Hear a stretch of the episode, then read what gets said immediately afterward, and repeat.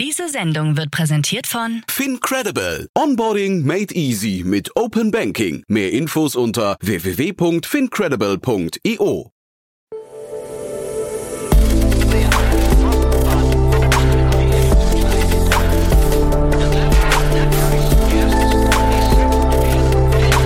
Startup Insider Daily. Investments und Exits. Herzlich willkommen zu Startup Insider Daily. Mein Name ist Jan Thomas und das hier ist wie jeden Morgen unser Format Investments und Exits. Ihr wisst ja, wir begrüßen hier jeden Tag die wichtigsten Investorinnen und Investoren aus Deutschland, Österreich und der Schweiz und sprechen über Finanzierungsrunden, über Exits oder über alles, was aus Sicht der Investorinnen und Investoren wichtig ist oder wichtig wird. Heute zu Gast mal wieder Enrico Mellis von Lakestar und wir haben echt ein ja, wie immer eigentlich mit Enrico ein richtig cooles Gespräch geführt über ein Thema, ja, da spielt schon wieder AI die Hauptrolle. Dieses Mal geht es um den Sales-Bereich, um den Bereich CRM und tatsächlich kann da, so zumindest mein Verständnis nach dem Gespräch, AI eine richtig große Rolle spielen. Ist eine frühe Runde. Enrico fand das spannend, ich fand es auch super spannend. Deswegen, ja, ein tolles Gespräch jetzt, ein tolles Thema mit Enrico Mellis von Lakestar. Werbung. Hi, hier ist Nina aus dem Content-Team von Startup Insider. Vielleicht hast du es ja schon gehört, wir haben endlich neben unserem Hauptkanal Startup Insider nun auch separate Kanäle für unsere verschiedenen Formate eingerichtet. Wenn du zum Beispiel nur unser tägliches Nachrichtenupdate Startup News hören möchtest, kannst du ab jetzt ausschließlich den Startup News Kanal abonnieren. Gleiches gilt für Investments und Exits, Startup Spotlight und alle anderen Formate, die zukünftig kommen werden. Die volle Ladung Startup Insider, also alle Formate, gibt es natürlich weiterhin hier auf dem Hauptkanal. Also, um die einzelnen Kanäle zu abonnieren, besuche jetzt startupinsider.de/slash insider. Wir sehen uns auf deinem Lieblingskanal. Startup Insider Daily. Investments und Exits. Cool, ja, ich freue mich sehr. Enrico Mendes ist wieder hier von Lakestar. Hi Enrico. Hi Jan, freut mich wieder da zu sein. Ja, Wahnsinn. Letztes Mal, die, die, das Gespräch letztes Mal über Lunch ist mir noch sehr in Erinnerung geblieben, muss ich sagen. Es war ein cooles Ding. Wir, wir arbeiten noch dran, dass wir den Podcast bekommen. Äh, Die sind ein bisschen schweigsamer, aber wir haben jetzt H3 Capital drauf angesetzt. Mal gucken, ob es klappt. Äh, Aber Sehr ich gut, würde ich sagen, habe ich hab, ich ja? hab von dem Podcast noch eine Breitseite bekommen, weil ich den Rapper damals nicht Luciano genannt habe, sondern Luciano. Achso, ich habe glaube ich gesagt, ich kannte ihn nicht, deswegen durfte ich das, äh, ich, ich habe wahrscheinlich auch falsch ausgesprochen, ja. Hiermit, hiermit möchte ich mich für alle, für meinen Boomer-Dasein entschuldigen. cool.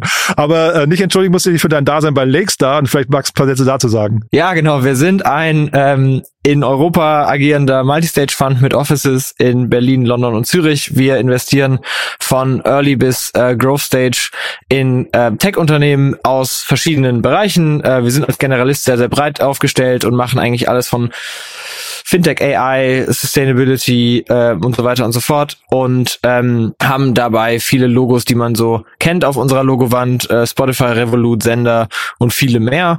Genau. Und äh, ich bin vor allem bei uns für so die Early-Themen zuständig und davon haben wir heute eins auf der Platte. Ja, cool. Und ich würde sagen, bevor wir einsteigen in das Thema, der, was auf der Platte liegt, äh, man merkt ja schon, wir sind so ein bisschen gelöst, weil letztes Gespräch am Freitagabend, würde ich sagen, so ungefähr. Ne? Ähm, Ja. Also äh, erstmal danke, dass du das noch möglich machst. Aber was ich äh, interessant finde immer, ist so der Blick der VCs gerade auf die aktuelle Phase. Und wir haben ja eben gerade schon so ein bisschen gesprochen und es ist viel los gerade, ne? Ja, genau, deswegen quatschen wir auch Freitagabend, weil ich so ähm, total dreist äh, in der letzten Minute unseren, unsere Aufnahme wieder hin und her schieben musste. Ähm, jetzt ist gerade wieder richtig viel los. Die Pipeline ist brechend voll.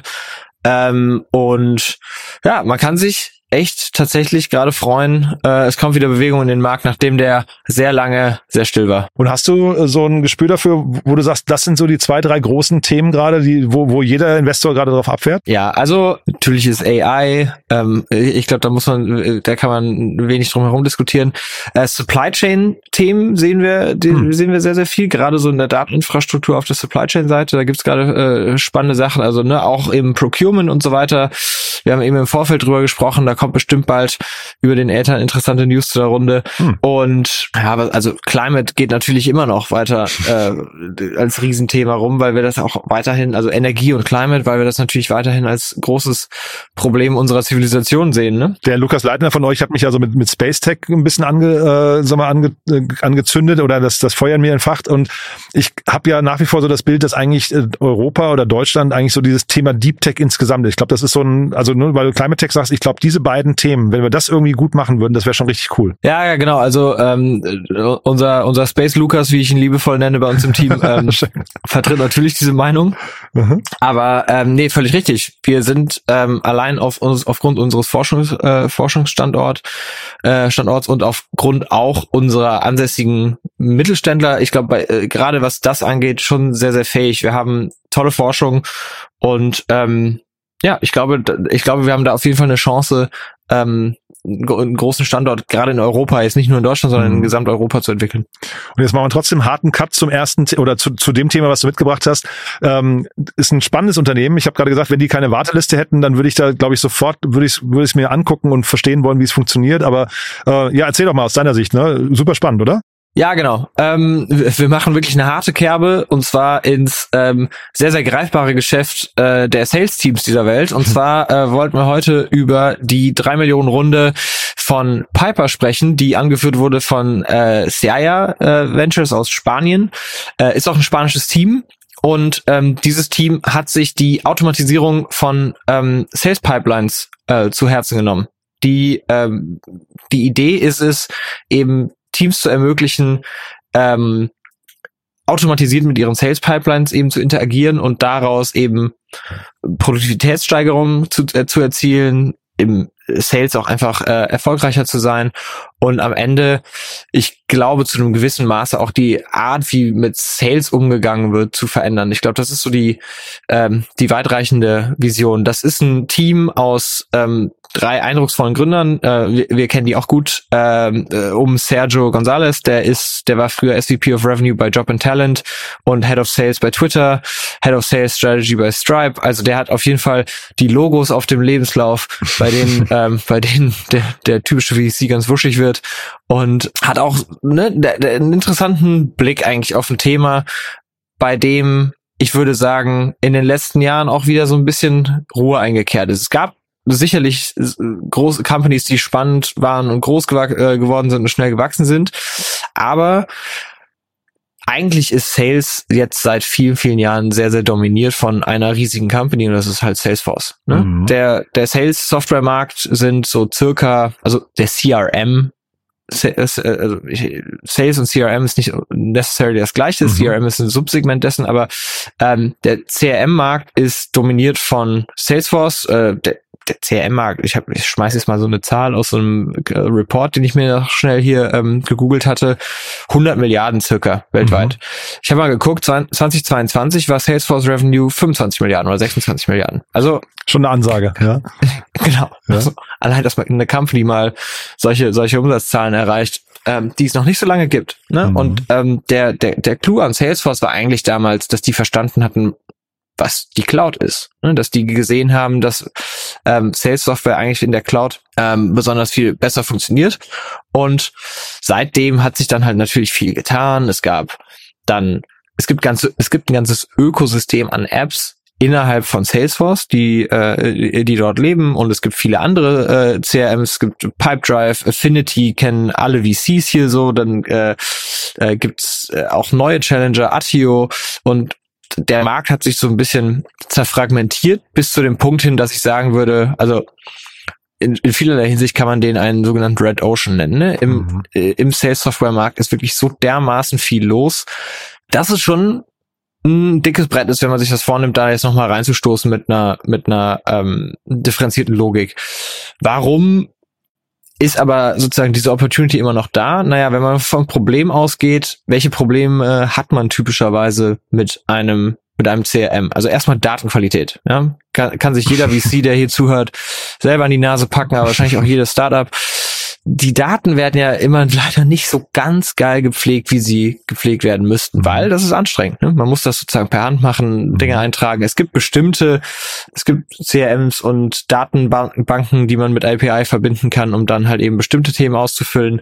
Aber am Ende des Tages ist sozusagen schlechte Datenqualität immer ein Problem. Du hast darüber hinaus einfach sehr, sehr geringe Produktivität. Ne? Ich glaube, das liegt dann das ist in erster Linie mal getrieben von der schlechten Datenqualität, ähm, aber du hast eben auch sowas wie ähm, Pipeline Gaps. Du hast einfach ein Unverständnis daran, wo steht wirklich irgendwo, also wo steht bestimmtes Pipeline Stage, haben wir da, wie viel Value steckt gerade in unserer Pipeline, ne, an Euro zum Beispiel, ähm, wie ausgelastet sind die Teams etc. etc. Wenn du das nicht perfekt im Griff hast, hast du eigentlich diese Übersicht nicht. Und ähm, naja, warum ist das so?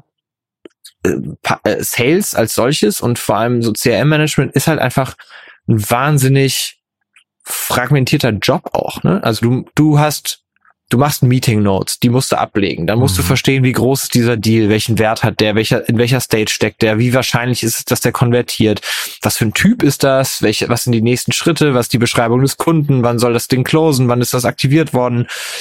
Du kannst Kontaktdaten einfügen, du kannst, äh, es kann differenzieren, um welches Produkt es hier geht, äh, du kannst Competitor auflisten, du kannst vielleicht auch sozusagen Key Influencer, wer ist eigentlich der Käufer tatsächlich nachher in der Firma und so weiter. Also alle diese ganz, also bis hin zu Payment Terms, Contracts, äh, Contract Data und so weiter.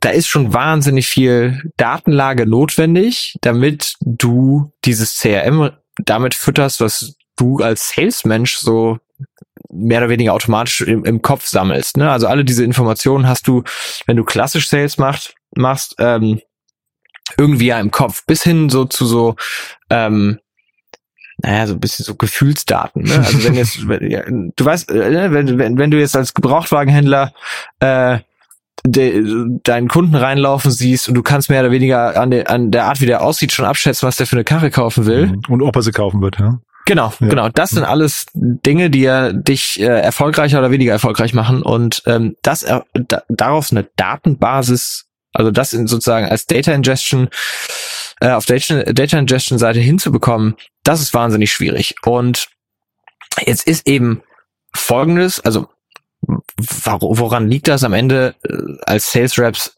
als Sales Rep hast du halt diesen Job, ne? Also so Data Entry ist nun mal das, mit dem du tatsächlich nicht deine Kommission verdienst, sondern typischerweise verdienst du halt deine Kommission, wenn du den ganzen Tag am Telefon hängst. Ja, aber auf Basis guter Daten. Ne? Ja, genau. Also, ja. theoretically, ja. ja. Aber so, nee, aber, aber so, ne, von der Logik her müsste es eigentlich so sein. Du sagst eigentlich, die Daten sind die genau. Grundlage genau. dafür, dass ich erfolgreich bin. Ne? Genau, aber die Wahrnehmung ist, dass das eigentlich eine Low-Value-Task ist. Ja. Auch wenn die eigentlich super dabei helfen würde, ähm, dich zu äh, deine Produktivität zu erhöhen. Und mhm.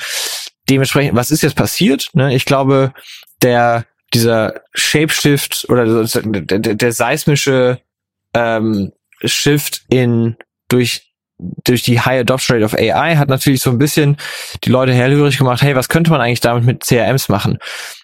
Die Art, wie ein CRM als User Interface funktioniert, ist halt natürlich eigentlich mehr oder weniger eine irgendwie strukturierte Datenbank, ne? also eine visuell strukturierte Datenbank. Am Ende hast du halt Data Pipelines, die im Hintergrund liegen und darüber wird halt sozusagen die, die da, da ist sozusagen der Inhalt dieser Datenbank drin, der wird dir halt irgendwie dargestellt, ne? in so einer Pipeline View oder in einer Profil View oder wie auch immer ähm, kennen, glaube ich, viele Leute, die hier zuhören, eigentlich ganz gut. Kann man, äh, kann man am Ende äh, irgendwie personalisieren oder auf sich einstellen oder auf seine bestimmte Industrie anpassen. Aber am Ende des Tages ist es eigentlich eine Darstellungsweise von Daten in der Datenbank. Mhm. Und wenn man jetzt sich Conversational AI ähm, Applications angeguckt hat, nennen wir es mal, äh, as, you, as you would call it five years ago, Chatbots, ne, dann mhm. ähm, könnte man eigentlich auch äh, sagen, naja, warum sollte ich nicht diese ganzen Themen anders steuern, wenn ich doch eine AI habe, die mir dabei helfen kann? Also sprich, wenn ich ne, ein Sales-Gespräch aufnehmen kann, das transkribieren kann, dass wenn die, wenn ich sozusagen durch Natural Language Processing etc. verstehen kann, welche Datenpunkte in dem Call genannt werden. Also zum Beispiel, wir haben eben drüber gesprochen, äh, um welches Produkt geht es und um welche äh, Con äh, Contract Dates geht es. Ne? Also so zum Beispiel, wie teuer soll etwas sein? Ja, ist das ein alter Kunde, ein neuer Kunde? Das kannst du ja alles aus dem Gespräch oft ablesen und dann automatisch ins CRM einfüllen. Ne? Das wäre ja schon mal ein Riesenschritt, der mhm, getan werden Total. könnte. Und dann kannst du eben daraus verschiedene Intelligence ähm, Schritte bauen. Zum Beispiel, ne, was, also fangen wir mal an, wo, wo man überhaupt AI mal anwenden könnte. Ne? So der, der offensichtliche, der offensichtliche Use Case ist zum Beispiel so Analytics. Ja, also äh, das nennt man Sales Observability typischerweise, ne? Aber ähm, ganz, also ohne AI ist halt, du baust ein Reporting Dashboard, ne? Wie viele, wie viele ähm, Opportunities haben wir in äh, der ersten Stage, der zweiten Stage, der dritten Stage und dann versuchst du daraus so ein bisschen Intelligenz zu schöpfen. Dann so ein bisschen AI ist dann, hey, äh, vielleicht kriegen wir dann auch noch mal dargestellt, ob das gerade zu viele Deals sind oder zu wenige Deals. Also das bisschen Intelligenz, was wir da jetzt drauflegen, kann uns ein bisschen dabei helfen, das zu managen. Aber eigentlich willst du ja äh, eine multidimensionale Analyse haben von was ist eigentlich Best Practices? Wer sind die Leute, die am besten performen? Warum performen die besser? Was korreliert miteinander? Ne? Ist es äh, als Gebrauchtwagenhändler besser, sich auf die Autonarren zu äh, fokussieren, die teure Karren kaufen, oder ist es besser, sich auf die so die Normalverbraucher zu äh, fokussieren, die halt äh, günstige Autos kaufen, aber vielleicht gibt's davon einfach mehr und man, man kriegt ja auch schneller abgearbeitet. Also all diese Logiken, die auf Analysebasis kein einzelner Sales Guy wird das machen. Ja, viele haben vielleicht so ein Wissen irgendwie implizit über Erfahrung, aber eigentlich diese Dinge mal das als Lösung anzubieten, die sich sozusagen über deine Sales-Daten setzt, ist erstmal sehr, sehr attraktiv. Wenn du also dann ähm, ne, Sales Forecasting anbieten kannst, sprich, was glauben wir, welche, äh, welchen Umsatz wir nächsten Monat machen, was glauben ähm, wir, wie viele von unseren Kunden werden konvertieren oder müssen wir, müssen wir auch unser Sales-Team vielleicht ausbauen? Das sind so Fragen, die du dann damit beantworten könntest, wenn die Analysefähigkeiten richtig gut sind. Du kannst auch sozusagen ähm, Buying Intent aus den aus den Messages rauslesen. Ähm, und noch ein Löcher, ne? Also du äh, generelle Automatisierung, du könntest auch so Sachen machen wie, hey, alle Calls, die ich diese Woche habe, die ähm, noch nicht vorher mit mir gesprochen haben, kannst du denen eine Broschüre schicken, die vielleicht aber auch angepasst ist, basierend auf, ne, was glaubst du, was die typischerweise kaufen wollen. Ne? Also jemandem, der einem 19-jährigen Autokäufer will ich was anderes schicken als einem, einem 60-jährigen Autokäufer vielleicht, ne? Also an Modellen. Und ähm, basierend auf den Daten, die ich habe. Und alle diese, diese Dinge werden eben möglich, ähm, weil Conversational AI so ein bisschen diese, diese Bedienungsbarriere halt ähm, gesenkt hat. Und das im ersten Schritt wird Piper halt eigentlich ein Modell sein, das sich auf deinen Kalender und auf deine E-Mail-Inbox setzt, weil am Ende ist, ist es natürlich ein Modell, also Sales ist weiterhin getrieben von E-Mail und von Kalender-Invites, ne? das, das ist die Datenbasis, aber von dort aus werden die dann äh, ihr Produkt weiterentwickeln und ähm, grundsätzlich mal finde ich das sehr, sehr spannend. Das ist jetzt Aber Sie sind, Entschuldigung, ganz kurz, Sie sind erstmal ein Layer auf anderen Dingen, ne? also das heißt auch HubSpot habe ich gesehen, Salesforce kommt demnächst. Genau. Das heißt, Sie sind jetzt erstmal noch kein eigenes CRM, sondern bauen erstmal quasi einen Service auf anderen äh, Produkten. Ne? Und das, das kann sich aber natürlich nach vorne raus, irgendwie, wenn man den, den Kundenzugang hat oder so, wahrscheinlich auch irgendwann mal drehen. Ne? Piper klingt ja schon nach einem Pipeline-Tool eigentlich. Richtig. Die, die Frage ist, ob man das wirklich muss, ne? Ja. oder ob man jetzt einfach akzeptiert, dass Salesforce sozusagen mal dieses, diesen ersten Infrastrukturschritt mal gebaut hat und mhm. man setzt sich da jetzt einfach drauf. Eine Firma, die 25 Milliarden Revenue macht, lässt sich jetzt auch nicht mal eben so aus dem Sattel schütteln, aber ähm, man kann sich eben auf eine, auf eine Firma, die 25 Milliarden Revenue macht, draufsetzen mhm. und vielleicht dann selber mal auf 5, 6, 7 kommen. Ne? Also so zum Total. So, so berechnen die zumindest mal ihren, ihren Addressable Market. Und du hast ja vorhin ganz, also vielleicht noch ganz kurz ein, äh, weil du gerade über Salesforce sprichst. Ähm, das war ja echt ganz spannend. Hast gesagt, ähm, Salesforce hatte damals verstanden, dass die Cloud äh, quasi das neue, die, die neue Opportunity birgt. Und jetzt hat man ja eigentlich quasi den nächsten Schritt, nämlich AI birgt die nächste Opportunity und die nächste Stufe, ne? Richtig. Die, ich glaube, die große Frage bei dem Thema für mich ist ähm, nicht die technologische Machbarkeit, sondern deutlich, also sehr viel mehr die Konkurrenz. Wie setzt man sich in einem Feld durch, wo mit Sicherheiten jeder Sales-Vendor darüber nachdenkt, ähnlich, also wa mhm. was muss ich machen, um den AI-Switch sozusagen mitzunehmen, ne? Und mhm. wenn man nun mal aus, aufzählt, was es so an Sales-Automatisierungstools gibt, dann gibt's äh, Gong ist riesig, äh, mhm. Chorus ist riesig, Clary ist riesig. Ja, ja. Genau, Win ist riesig. Attention, also ne, was heißt riesig? Riesig sind die alle noch nicht, aber zumindest da, da sind halt schon Teams losgelaufen, die auch teilweise schon ähm, ordentlich Geld bekommen haben. Mhm. Und das ist, glaube ich, die große Frage. Auch Salesforce selber ist nicht bescheuert. Ja, ja. ich glaube, viele Menschen verbinden Salesforce mit ähm, Gelände gesagt etwas spröden, mit einer etwas spröden UX und UI. Mhm. Aber ähm, also dass es einen Markt gibt für Companies, die sich mit einer schöneren UI auf ein Salesforce legen, das ist jetzt auch keine Neuheit. Ne? Mhm. Ne? Das heißt, ich bin sehr gespannt, wie das Team darüber nachdenkt, sich da durchzusetzen. Ähm, aber das ist halt wieder, das ist, äh, wie das ist wieder von aus der VC-Brille gedacht. Ne? Äh, ich denke sozusagen in, in Risiko-Probabilities. Das ist einem Team, wenn die sich eben entschieden haben, das ist das Ding, was wir machen wollen, dann ist das denen im Zweifel egal. Die gehen halt einfach fest davon aus, dass sie das schaffen. Mhm. Wir hatten jetzt diese Woche zwei äh, oder beziehungsweise wenn es ausgestrahlt wird, letzte Woche zwei ähm, äh, Themen, die wir diskutiert haben. Das eine war Tofu, ähm, was du kennst aus den USA. Da ist Index gerade eingestiegen mit einer 5 Millionen Runde. Die machen B2B, äh, also AI-basierte B2B-Marketing-Individualisierung. Ähm, ja. Mega spannendes Thema. Da sehe ich hier so ein paar Anknüpfungspunkte, weil du gerade gesagt hast, ähm, ob der Autohändler jetzt dem Jugendlichen das gleiche schicken will, möchte an Material wie dem, dem ähm, weiß nicht, 60-jährigen Autobesitzer. Also ich glaube, da, das sind so Märkte, die werden sich irgendwie so ein bisschen vermischen, wahrscheinlich an manche oder zumindest Überlappungen haben an manchen Punkten. Und dann hatte ich mit Niklas Raberg äh, von Capnemic drüber gesprochen, der hatte Viso mitgebracht als Unternehmen, also VISO. Mhm die machen ähm, so ähm, Computer Vision Themen, also das heißt Bilderkennung. Und er hatte, deswegen komme ich nur drauf, er hat also als ein Beispiel genannt, es gibt mittlerweile auch Bilderkennung für Bewerbungsgespräche, ne? dass du halt quasi ja, die, die, den, dein Gegenüber liest und dann siehst du quasi, wann lügt die Person oder wann, wann zögert sie, in welchen Momenten zuckt sie, was weiß ich was alles, ja.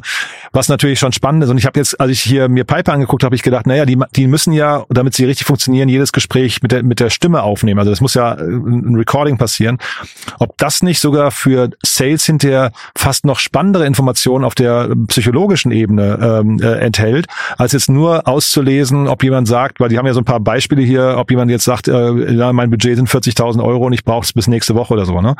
Weißt du, ja. was ich meine? Also absolut, also Sentiment, das ist das Sentiment, genau, ja. Mhm. Sentiment Analysis, ja. ne? Ähm, also äh, das gibt's und das gibt's auch schon, ne? Also auch da in dem in dem Space sozusagen Voice Recording, Voice Transcription und dann Transcription Analysis beziehungsweise Audio Analysis, da arbeiten halt natürlich viele dran. Ne? Ja. Ne? Das heißt, zu einem gewissen Maße muss man davon ausgehen, dass, glaube ich, das Zusammenstöpseln dieser Lösungen als solches schon wertschaffend ist, weil sich natürlich jetzt natürlich viele Point Solutions entwickelt haben ja. und irgendwie muss das wahrscheinlich zusammen konsolidiert werden, weil gerade so für den KMU, also für die ne, Small Medium Enterprise ähm, Segmente aber halt natürlich auch für große Enterprises ist natürlich einfach die Schwierigkeit, diese Themen richtig zusammenzustöpseln, plus Data Privacy äh, Themen und Opt-in, Opt-out. Ähm, du kannst ja nicht einfach Leute aufnehmen. Ähm, alle diese Komplexitäten mhm. muss man als Lösung abdecken, damit am Ende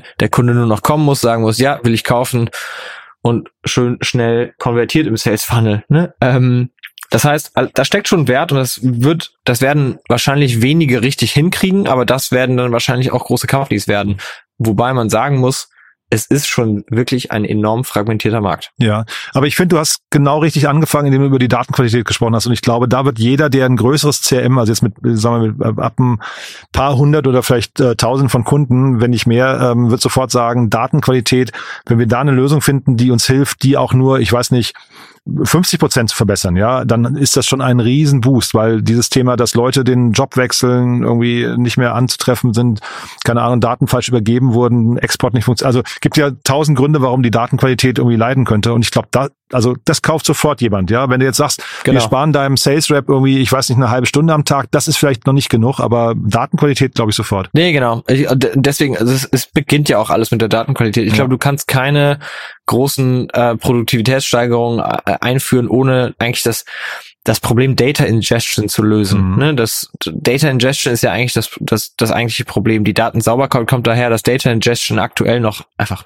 Pain ist. Mhm. Und ähm, wenn du die lösen kannst über Recording, Transcription, Sentiment Analysis, interessantes Medium, was ich auch bisher noch wenig gesehen habe, finde ich, ist ehrlich gesagt der Screenshot. Mhm. Ne? Ähm, dadurch, dass wir jetzt natürlich Screens, äh, also sozusagen Bilder sehr gut einlesen können und vor allem diese die Schrift dann analysieren, transkribieren, äh, mit NLP verstehen und so weiter.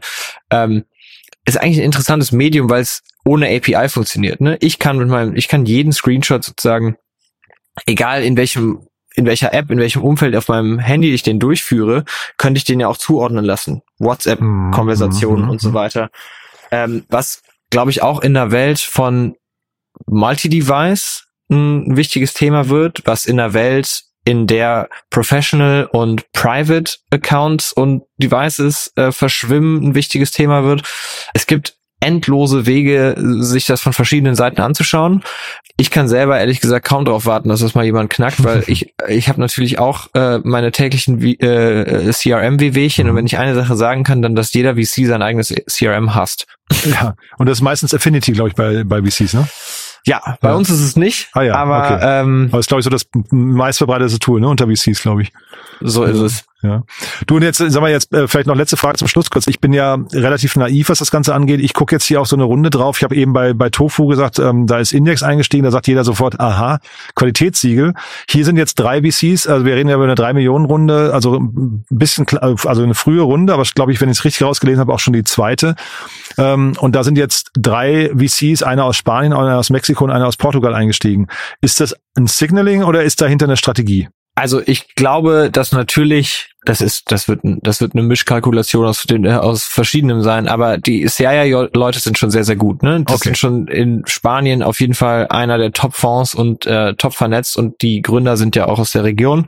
Es kann also Sinn machen, mit so einem Partner zu starten. Ich meine, ich muss auch immer wieder sagen, dass es nicht die klügste Entscheidung sein kann, von so einem amerikanischen Mega-Fund irgendwie eine Million oder zwei Millionen einzusammeln, weil das ist original für die ein Rundungsfehler. Und ich weiß nicht, ob du als Gründer deine, den Erfolg deiner Firma so sozusagen in, in einem Ranking so tief einplanen willst. Ne? Ah, das ja. ist, ist, ne, warum haben wir einen dedizierten Early Fund und einen dedizierten Growth Fund mit ähm, auch unterschiedlichen Leuten, die jeweils dann unterschiedlich mit ihren Firmen arbeiten, naja, weil wir eben genau diese Themen halt vermeiden wollen. Ne? Und ab, irgend, ab irgendeiner Größe kannst du halt eigentlich auch nicht mehr glaubhaft erzählen, dass du 500, 600 Seed Companies, in die du investierst. Also ich Mhm. habe mal hoch, also irgendwann hatte ich mal so eine Zahl im Kopf, wie viele Seed Investments Andreessen macht mit ihrer, äh, also global. Das, ich weiß nicht, wie das skalieren soll, allein auf der Aufmerksamkeitsseite. Ne? Mhm. Und Sequoia und so, die haben ja alle so, so ein Scouting-Fund auch noch, ne? Das sind, ja, das sind ja noch kleinere Tickets und wahrscheinlich noch mal mehr so Spray and Pray. Äh, ja, mag sein, mag nicht sein, aber die Frage ist dann auch natürlich immer, welches Signal sendet es dann, wenn die nächste Runde dann nicht aus diesem Mhm. Fonds kommt. Mhm. Dadurch, dass die halt eigentlich mehr oder weniger endlos tiefe Taschen haben. Ja, auch ein guter Punkt. Ja.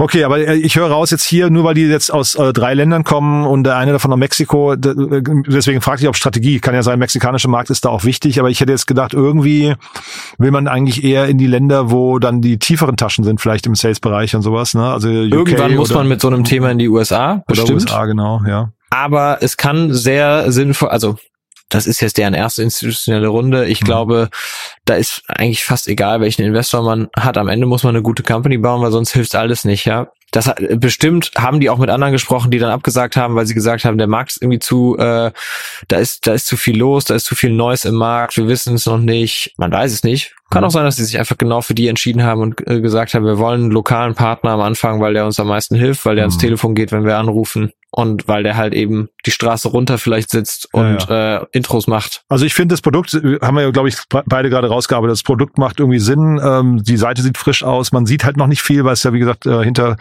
hinter einer Waitlist-Funktion ist, aber ich werde da mich auf jeden Fall mal draufsetzen, weil ich finde es ein cooles Thema. Also das, Ja, das hat seine Daseinsberechtigung, ne? von der Idee her. auf jeden Fall ne? mega spannend. Ja, Auf jeden Fall mega spannend. Cool. Und dann, wenn man dich jetzt irgendwie, ähm, weiß nicht, ansprechen möchte mit, was, was sind so Themen, die du ansonsten spannend findest, die, äh, wo jetzt die Runde noch nicht durch ist? Alles, ich finde alles early spannend. Ja. Bei, bei uns kann sich jeder melden, bei jedem aus meinem Team und äh, wir schauen uns die Sachen dann an. Super. Enrico, es hat großen Spaß gemacht. Wie gesagt, Freitagabend, dann wünsche ich dir ein schönes Wochenende und den Hörerinnen und Hörern einen guten Wochenstart. Jan, schönes Wochenende. Bis zum nächsten Mal. Bis dann. Ciao, ciao. Bis dann. Ciao. Werbung. Hi, hier ist Moritz, Marketing und Growth Manager bei Startup Insider. Wenn du über die verschiedensten Themen immer auf dem neuesten Stand sein möchtest, dann empfehle ich dir auf jeden Fall unsere Newsletter auszuprobieren. Von unserem täglichen Morning Briefing Startup Insider Daily zu unseren themenspezifischen Newslettern wie Krypto und Web3, Investments und Exits oder KI Kompakt bist du mit unseren Newslettern immer top informiert. Falls du interessiert bist, kannst du dich jetzt ganz einfach kostenlos anmelden und zwar unter startupinsider.de/slash insider. Startup Insider Daily, Investments und Exits. Der tägliche Dialog mit Experten aus der VC-Szene. Ja, das war Enrico Mendes von Lakestar und ich habe es ja vorher gesagt, echt ein cooles Thema. Hat mir auf jeden Fall großen Spaß gemacht und ich stehe jetzt auf der Warteliste und werde mir das mal von innen angucken. Ich finde das Thema super interessant. Ihr wisst ja, Umsatz ist für jedes Unternehmen wichtig. Apropos, falls ihr Werbung schalten möchtet im Podcast oder in unserem Newsletter oder auf unserer Plattform, meldet euch gerne entweder bei mir oder bei meinem Kollegen Patrick äh, oder ladet euch einfach mal auf unserer Webseite die Mediadaten runter, www.startupinsider.de und dann einfach auf den Bereich Werbung gehen. Ihr merkt schon, Leute wie ihr hören hier zu und wenn ihr Leute wie euch erreichen möchtet, ist das hier wahrscheinlich der beste Kanal. Wir nutzen Piper leider noch nicht, deswegen sind es bis jetzt bei uns jetzt noch ganz althergebrachte Gespräche, aber das kann sich ändern. Mal gucken. Auf jeden Fall so oder so, danke fürs Weiterempfehlen, falls es euch gefallen hat. Wir freuen uns immer über neue Hörerinnen und Hörer und natürlich auch danke, falls euch jemand einfällt, der hier Werbung schalten möchte. Das habe ich jetzt einfach mal hier untergebracht. Ich glaube, es passt hier ganz gut hin. Deswegen danke fürs Weiterempfehlen, euch einen tollen Start in die Woche und wir hören uns vielleicht nachher nochmal wieder oder falls nicht nachher, hoffentlich spätestens morgen. Bis dahin, alles Gute. Ciao, ciao.